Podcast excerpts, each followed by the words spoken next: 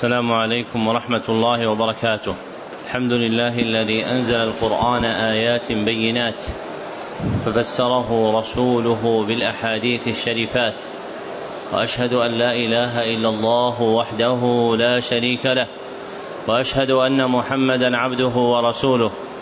اللهم صل على محمد وعلى آل محمد كما صليت على إبراهيم وعلى آل إبراهيم إنك حميد مجيد. اللهم بارك على محمد وعلى آل محمد كما باركت على إبراهيم وعلى آل إبراهيم إنك حميد مجيد. أما بعد فهذا المجلس الثالث في شرح الكتاب الأول من برنامج التفسير النبوي للقرآن وهو كتاب الأربعين المدنية في تفسير القرآن بالسنة النبوية. لمصنفه صالح بن عبد الله بن حمد العصيمي. وقد انتهى بنا البيان إلى قوله في مقدمته والصلاة والسلام على عبده. نعم. أحسن الله إليكم. الحمد لله رب العالمين والصلاة والسلام على ختام الأنبياء وأشرف المرسلين نبينا محمد عليه وعلى آله أفضل الصلاة وأتم التسليم. اللهم اغفر لنا ولشيخنا وللحاضرين ولجميع المسلمين. قلتم أحسن الله إليكم في كتاب الأربعين المدنية في تفسير القرآن بالسنة النبوية. والصلاة والسلام على عبده ورسوله الذي أنزله عليه وصيره أبلغ آية مرشدة إليه اتبعه قراءة وبيانا فكمل به علما وإيمانا وعلى آله وصحبه الخيرة المهتدين ومن اتبع الصراط المستقيم إلى يوم الدين. لما فرغ المصنف من استفتاح كتابه بالبسملة وثنى بحمد الله عز وجل ثلث بعد بأدب ثالث من آداب التصنيف وهو ذكر الصلاة والسلام على الرسول صلى الله عليه وسلم في ديباجة التصنيف وهو ذكر الصلاة والسلام على النبي صلى الله عليه وسلم في ديباجة التصنيف وهو أدب من آداب التصنيف ذكره جماعة منهم أبو عمر ابن عبد البر وأبو بكر الخطيب رحمهما الله. وروي فيه أخبار لا تصح عن النبي صلى الله عليه وسلم. سردها أبو عبد الله بن القيم في جلاء الأفهام. والسخاوي في القول البديع في الصلاة على الشفيع صلى الله عليه وسلم.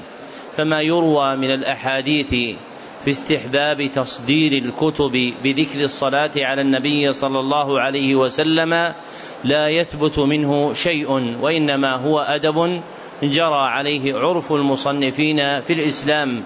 فمن الآداب المستحسنة أن يذكر المرء الصلاة على النبي صلى الله عليه وآله وسلم في ديباجة كتابه بعد البسملة وحمد الله عز وجل.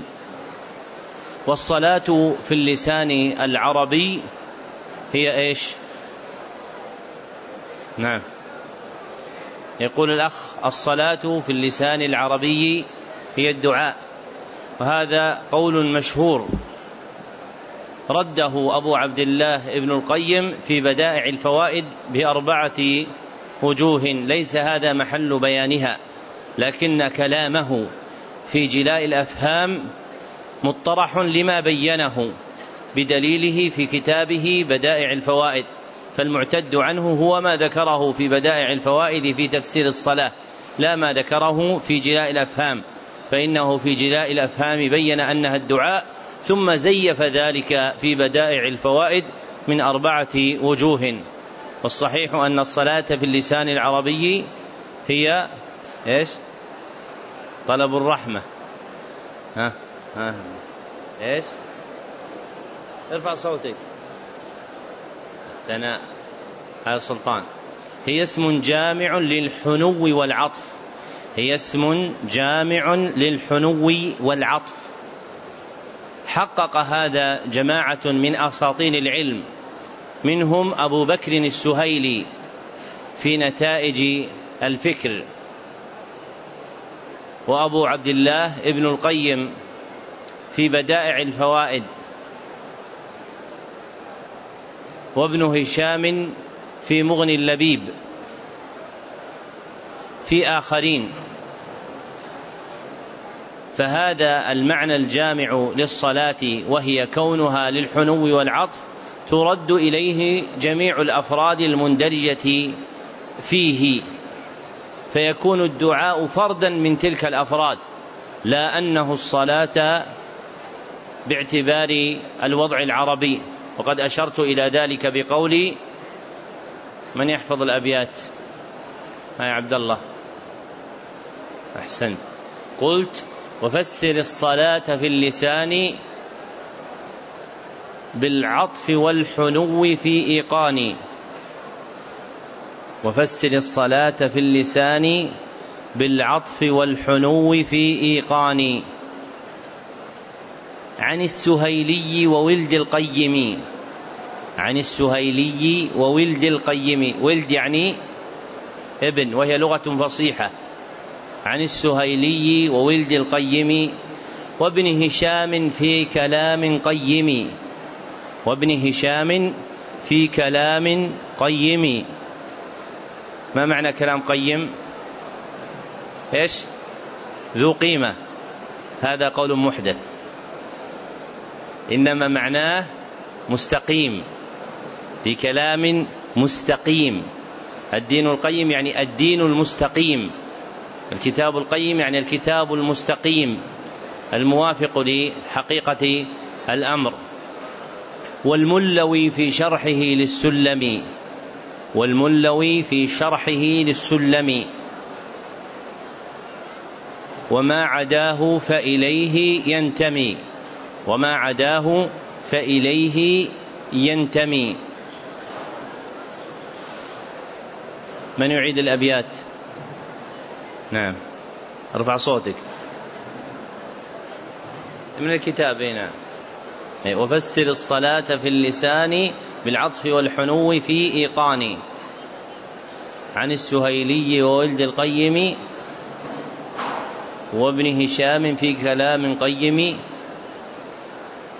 والملوي في شرحه للسلم شرح السلم المنورق شرح له نعم. وما عداه فإليه ينتمي. أي ما عدا ذلك فهو مما ينتمي إلى هذا القول. فما يذكر من الدعاء أو الرحمة أو الاستغفار هي فرد من أفراد الحنو والعطف. فإذا تقرر أن الصلاة في الوضع العربي هي الحنو والعطف فما معنى صلاة الله على عبده؟ نعم. ثناؤه عليه الملأ الأعلى. من قال هذا؟ الأخ اللي خلفه؟ إيش؟ احسنت قاله أبو العالية الرياحي أحد التابعين فإنه قال صلاة الله على عبده ثناؤه عليه في الملأ الأعلى. وأبو العالية صحابي أم تابعي؟ تابعي. تابعي. والحقائق الشرعية يأتي بيانها إما في الخطاب الشرعي نفسه أو ممن شهد التنزيل وعلم التأويل من أصحاب النبي صلى الله عليه وسلم. فما ذكره أبو العالية الرياحي واستحسنه جماعة فقدموه كأبي عبد الله البخاري في صحيحه وأبي العباس ابن تيمية وتلميذه أبي عبد الله بن القيم. هو فرد من أفراد معنى الصلاة على الله من الله على عبده. إذ لم يثبت في الوضع الشرعي حقيقة خاصة بصلاة الله على عبده. وإذ لم يثبت شيء بطريق الشرع تعين المصير إلى اللسان العربي لأن الشريعة عربية كما قرره الشاطبي في كتاب الموافقات. فيرد هذا المعنى المطلوب إلى ما تعرفه العرب في لسانها. فحينئذ تكون صلاة الله على عبده شرعا اسم جامع لكل أنواع الحنو والعطف التي تكون من الله على عبده. اسم جامع لجميع أنواع الحنو والعطف التي تكون من الله على عبده. فمثلا سورة الضحى تشتمل على جملة من المشاهد التي يظهر فيها من العطف والحنو ما كسي به النبي صلى الله عليه وسلم. إذ قال الله سبحانه وتعالى ما ودعك ربك وما قلى وللآخرة خير لك من الأولى ولسوف يعطيك ربك فترضى. فكل هذه من أنواع العطف والحنو التي أسبغت على النبي صلى الله عليه وسلم. فكلها مندرجة في معنى صلاة الله على رسوله صلى الله عليه وسلم. وكذلك صلاة الله عز وجل على المؤمنين هي راجعة إلى هذا الأصل. وإنما صير إلى هذا القول لفقدان الحقيقة الشرعية أي ما بين في الشرع لمعنى صلاة الله على عباده. فلما فقد ذلك شرعا صير إلى اللسان العربي لأن الشريعة عربية فالوحي الذي خطبنا به عربي تعرف معانيه بالوضع الذي تعرفه العرب في كلامها. ثم قال المصنف والسلام. والسلام في اللسان العربي باب معظمه الصحة والعافية. باب معظمه الصحة والعافية. قاله ابن فارس في مقاييس اللغة. قاله ابن فارس في مقاييس اللغة. وحقيقته الخلاص والبراءة من العيوب والنقائص. وحقيقته الخلاص والبراءة من العيوب والنقائص. وهذا المعنى اللغوي الذي ذكرناه للسلام هو المعنى الشرعي لسلام الله سبحانه وتعالى على رسوله صلى الله عليه وسلم إذ لم يثبت في الشرع حقيقة للسلام من الله على عبده فتكون راجعة إلى هذا الأصل الكلي وهو السلامة والخلاص والبراءة والنجاة من العيوب والنقائص فكل فرد يندرج فيها يرجع إلى هذه الحقيقة اللغوية التي ذكرناها. وإذا جمع بين الصلاة والسلام كانت الصلاة لجلب الخير والسلام لدفع الشر وإذا جمع بين الصلاة والسلام كانت الصلاة لجلب الخير والسلام لدفع الشر. فبالصلاة تحصل الكمالات وبالسلام تدفع الآفات. فبالصلاة تحصل الكمالات وبالسلام تدفع الآفات. فإذا دعوت مصليا حليته وإذا دعوت مسلما خليته. فإذا دعوت مصليا حليته وإذا دعوت مسلما خليته. فأما تحليته فتكون بالكمالات وأما تخليته فتكون من الآفات وهي النقائص والعيوب.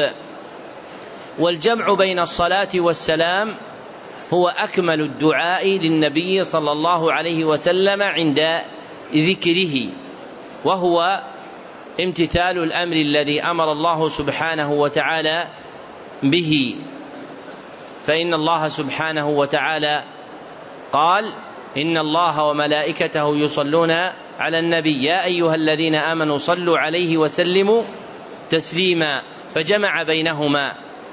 فإن اقتصر على أحدهما كان ذلك جائزا. فإن اقتصر على أحدهما كان ذلك جائزا في أصح الأقوال. فالدعاء للنبي صلى الله عليه وسلم بهما له ثلاث مراتب. الأولى الجمع بينهما. كقولك صلى الله عليه وسلم. والثانية الاقتصار على الصلاة. الاقتصار على الصلاة. كقولك صلى الله عليه والثالثة الاقتصار على السلام. كقولك السلام عليه. ومن المقطوع به أن المرتبة الأولى أكمل لجمعها بين الأمرين. فأي المرتبتين أكمل الثانية أم الثالثة؟ ما الجواب؟ نعم. لماذا؟ إيش؟ فيها استجابة؟ استجلاب للكمالات. فيها استجلاب للكمالات. والاستجلاب للكمالات أعظم من دفع الآفات. طيب وغيره؟ نعم. يعني الثالثة أكمل. أنت بعكس جارك يعني. طيب. كيف قدمت في النص؟ يقول الأخ الأكمل الصلاة لأنها قدمت في النص. يعني بالذكر صلوا عليه وسلموا تسليما لكن المحقق عند الأصوليين أن الواو لا تقتضي الترتيب استواء بين المرتبتين. هذا الأخ يقول الاستواء بين المرتبتين. نعم. إيش؟ لماذا؟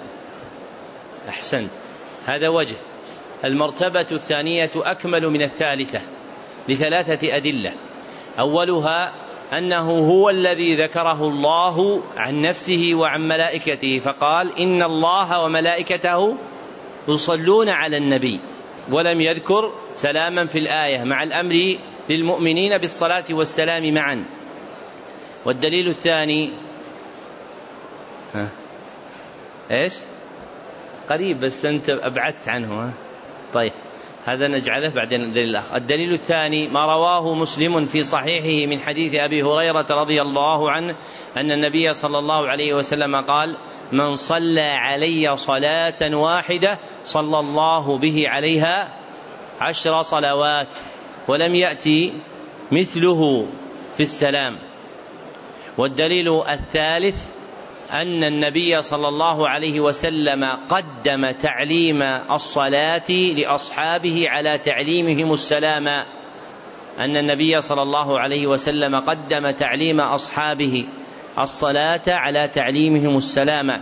كما في حديث سهل بن سعد في الصحيحين قد علمنا كيف نصلي عليك فكيف نسلم عليك؟ فذكر فعلمهم صلى الله عليه وسلم السلام عليه في التشهد. فهذه ثلاثة أدلة تدل على تقديم الصلاة على النبي صلى الله عليه وسلم على السلام عليه صلى الله عليه وسلم أو تقديم تعليمهم في التشهد. حديث ابن مسعود قدم السلام. معذرة قدم السلام على تعليمهم الصلاة. فيكون الدليل على ذلك هما الدليلان الأولان. أما الدليل الآخر الأخير فعكست الأمر فيه وأستغفر الله. فالدليل على ذلك هما الدليلان اللذين اللذان ذكرناهما في تقديم الصلاة عند الإفراد على السلام عند الإفراد. والأكمل أن يجمع الإنسان بينهما فيصلي على النبي صلى الله عليه وسلم ويسلم عليه. ثم قال على عبده ورسوله الذي أنزله عليه يعني محمدا صلى الله عليه وسلم لأن إنزال القرآن لأن إنزال القرآن كائن عليه صلى الله عليه وسلم دون غيره. وقد وصفه المصنف بوصفين أحدهما أنه عبد الله والآخر أنه رسول الله. والجمع بين هذين الوصفين هما أكمل الألقاب النبوية. والجمع بين هذين الوصفين هما أكمل الألقاب النبوية. لماذا؟ نعم. لا نريد دليل أثري ما نريد دليل نظري. على عبده ما في رسوله. نريد عبد ورسول معا. نعم. هذا حسن لكن نحن نريد امرا صريحا ها مهند. أحسنت. دليله ما أخرجه البخاري في صحيحه قال حدثنا الحميدي قال حدثنا سفيان قال سمعت الزهري يقول أخبرني عبيد الله بن عبد الله عن ابن عباس أنه سمع عمر بن الخطاب رضي الله عنه يقول سمعت رسول الله صلى الله عليه وسلم يقول لا تطروني كما أطرت النصارى ابن مريم فإنما أنا عبده فقولوا عبد الله ورسوله. فقولوا عبد الله ورسوله. فأكمل الألقاب ما رضيه النبي صلى الله عليه وسلم لنفسه أنه عبد الله ورسوله. فللجمع بينهما في الحديث النبوي المذكور امتثل المصنف ذلك فقال على عبده ورسوله. فأما الوصف الأول وهو وصفه صلى الله عليه وسلم بالعبودية فهو من أعظم الألقاب لأن كمال المخلوق أن يكون عبدا لله لأن حقيقة المحبة ما تضمن كمال الحب مع كمال الخضوع.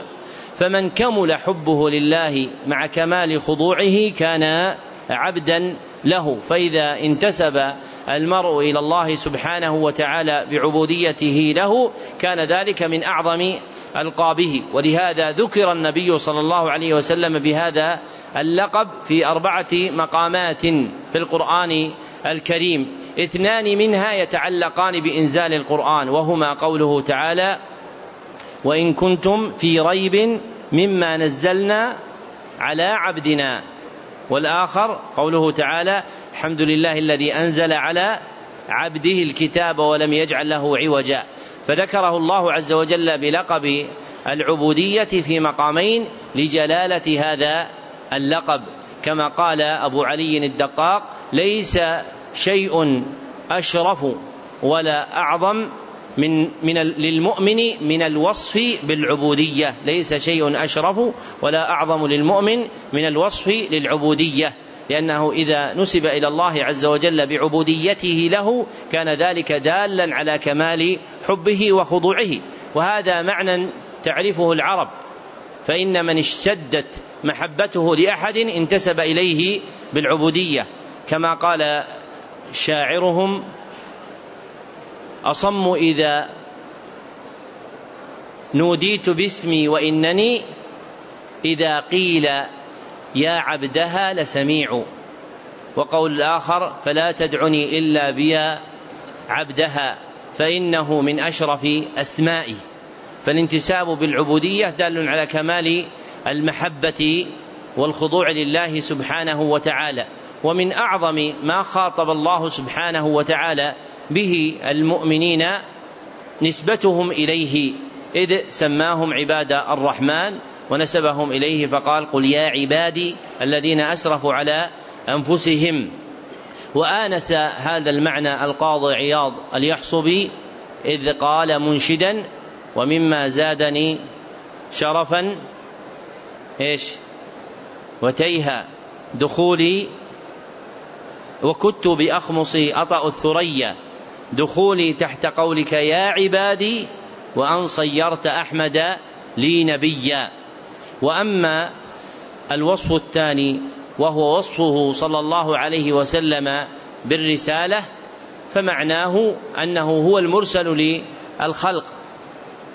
والله سبحانه وتعالى قد ذكر نبيه صلى الله عليه وسلم بهذا اللقب في مقامات كثيرة في القرآن الكريم لأن حقيقة بعثته صلى الله عليه وسلم إلى الناس كونه مرسلا إليهم وهو صلى الله عليه وسلم أفضل الرسل بالاتفاق.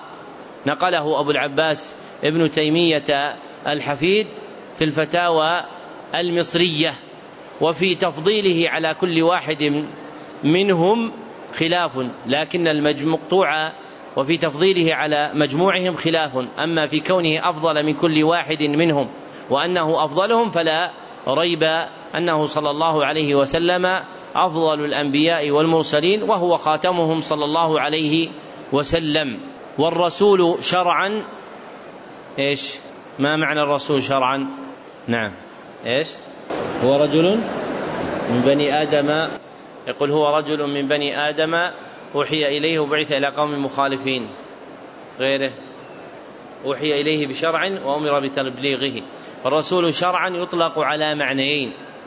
أحدهما عام وهو رجل إنسي حر أوحي إليه وبعث إلى قوم رجل إنسي حر أوحي إليه وبعث إلى قوم. ومنه قوله تعالى ولقد بعثنا في كل أمة رسولا. وبهذا المعنى العام يندرج فيه النبي. فيكون كل رسول نبي. لأن قوله تعالى ولقد بعثنا في كل أمة رسولا هي بمعنى قوله تعالى وإن من أمة إلا خلا فيها نذير. وهذا النذير قد يكون رسولا وقد يكون نبيا والثاني معنى خاص وهو رجل إنسي حر أوحي إليه وبعث إلى قوم مخالفين رجل حر رجل إنسي حر أوحي إليه وبعث إلى قوم مخالفين.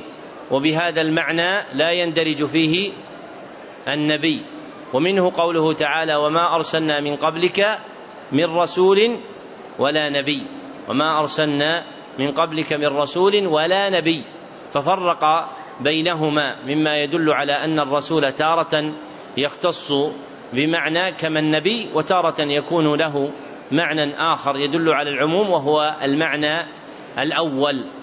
وهو بالمعنى الخاص الذي ذكرناه رجل انسي حر أوحي إليه وبعث إلى قوم مخالفين.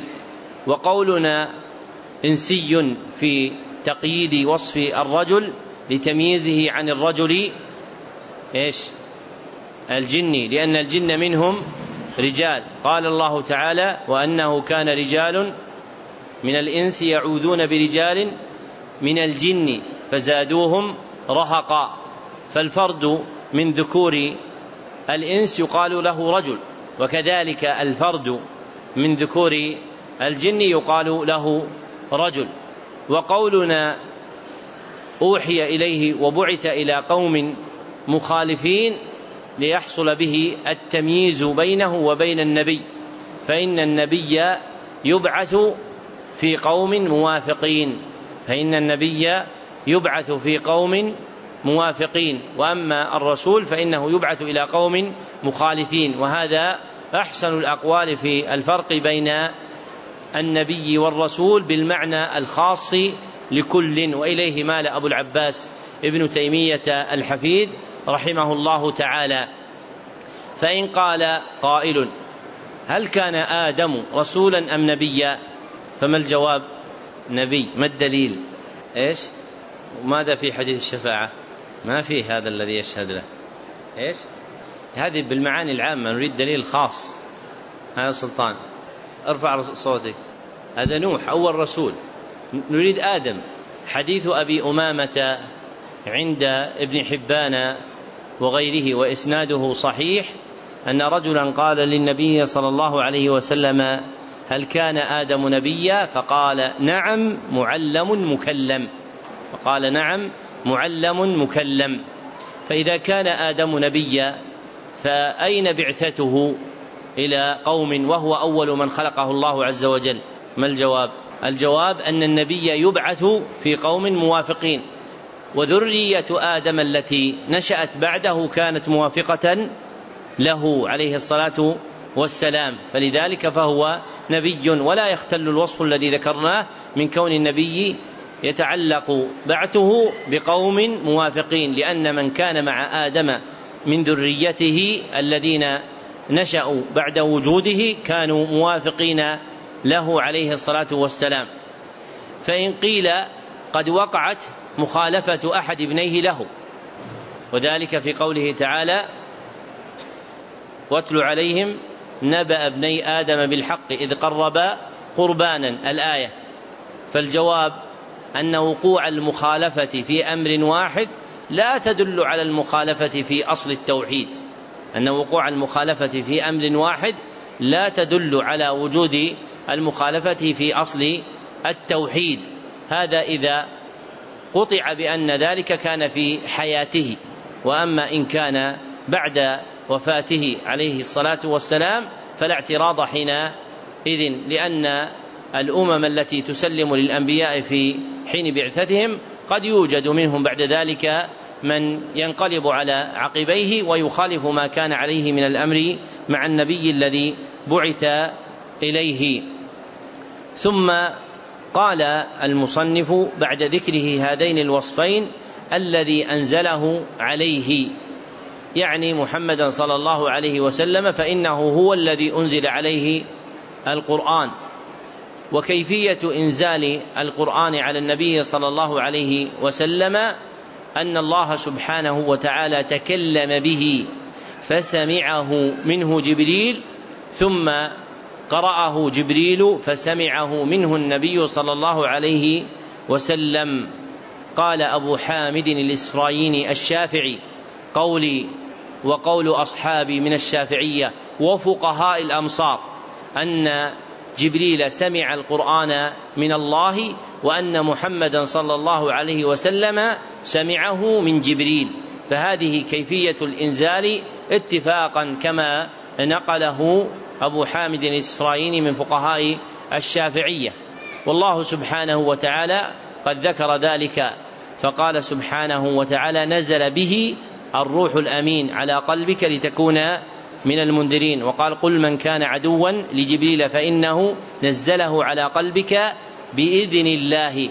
فانزال القرآن إلى النبي صلى الله عليه وسلم كان بواسطة جبريل عليه الصلاة والسلام. واضح؟ واضح أم غير واضح؟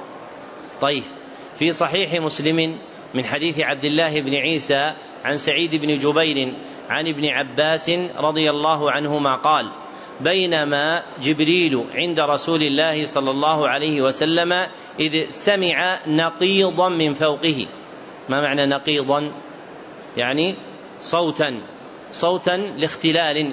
إذ سمع نقيضا من صوته فرفع رأسه فقال هذا باب من السماء فتح لم يفتح قط إلا هذا اليوم وهذا ملك نزل من السماء لم ينزل قط إلا هذا اليوم. فجاء فسلم ثم قال أبشر بنورين لم يعطهما نبي قبلك. الفاتحة وخواتيم سورة البقرة وإنك لن تقرأ بحرف منهما إلا أوتيته. فهذا الحديث فيه أن هذا النبي نزل بالفاتحة وخواتيم البقرة فما جوابه؟ نعم. ما هو الوصف الذي نزل به؟ غيره. أحسنت. بالبشارة. أحسنت. هو نزل بالبشارة.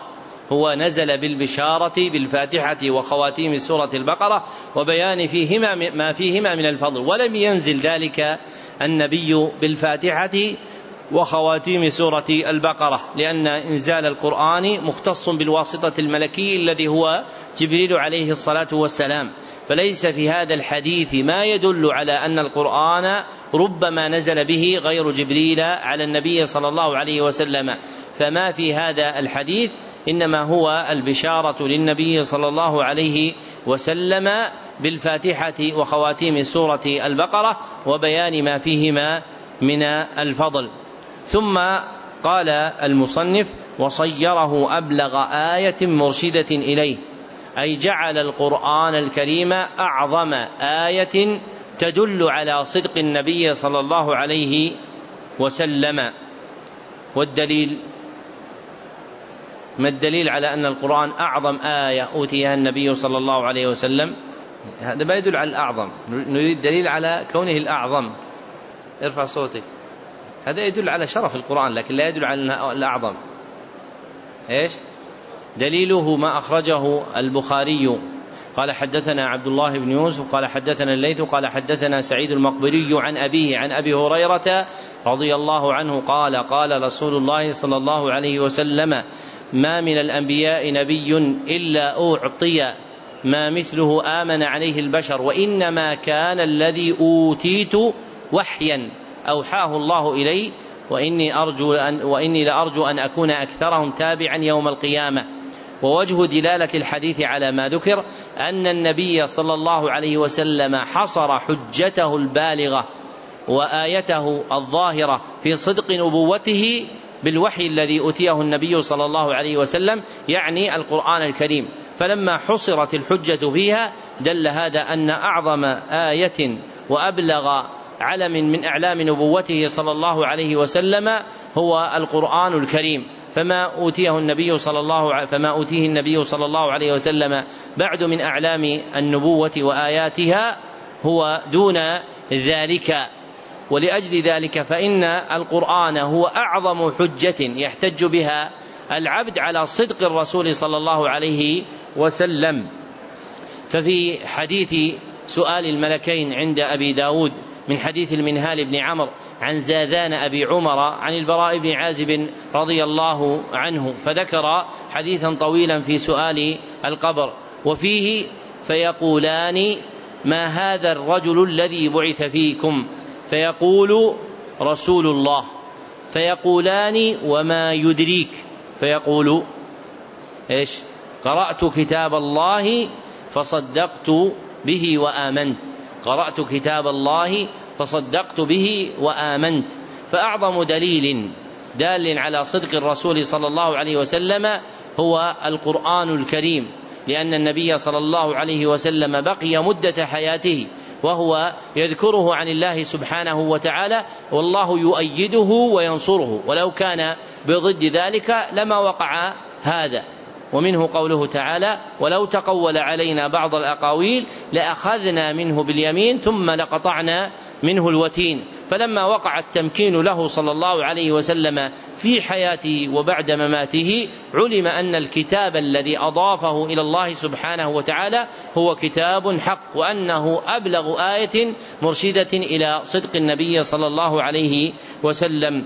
ثم قال اتبعه قراءة وبيانا أي أن النبي صلى الله عليه وسلم اتبع القرآن قراءة وبيانا كما أنزل إليه. كما قال تعالى لا تحرك به لسانك لتعجل به إن علينا جمعه وقرآنه فإذا قرأناه فاتبع قرآنه ثم إن علينا بيانه. فأمر النبي صلى الله عليه وسلم بأن يتبع القراءة التي كانت تلقى إليه.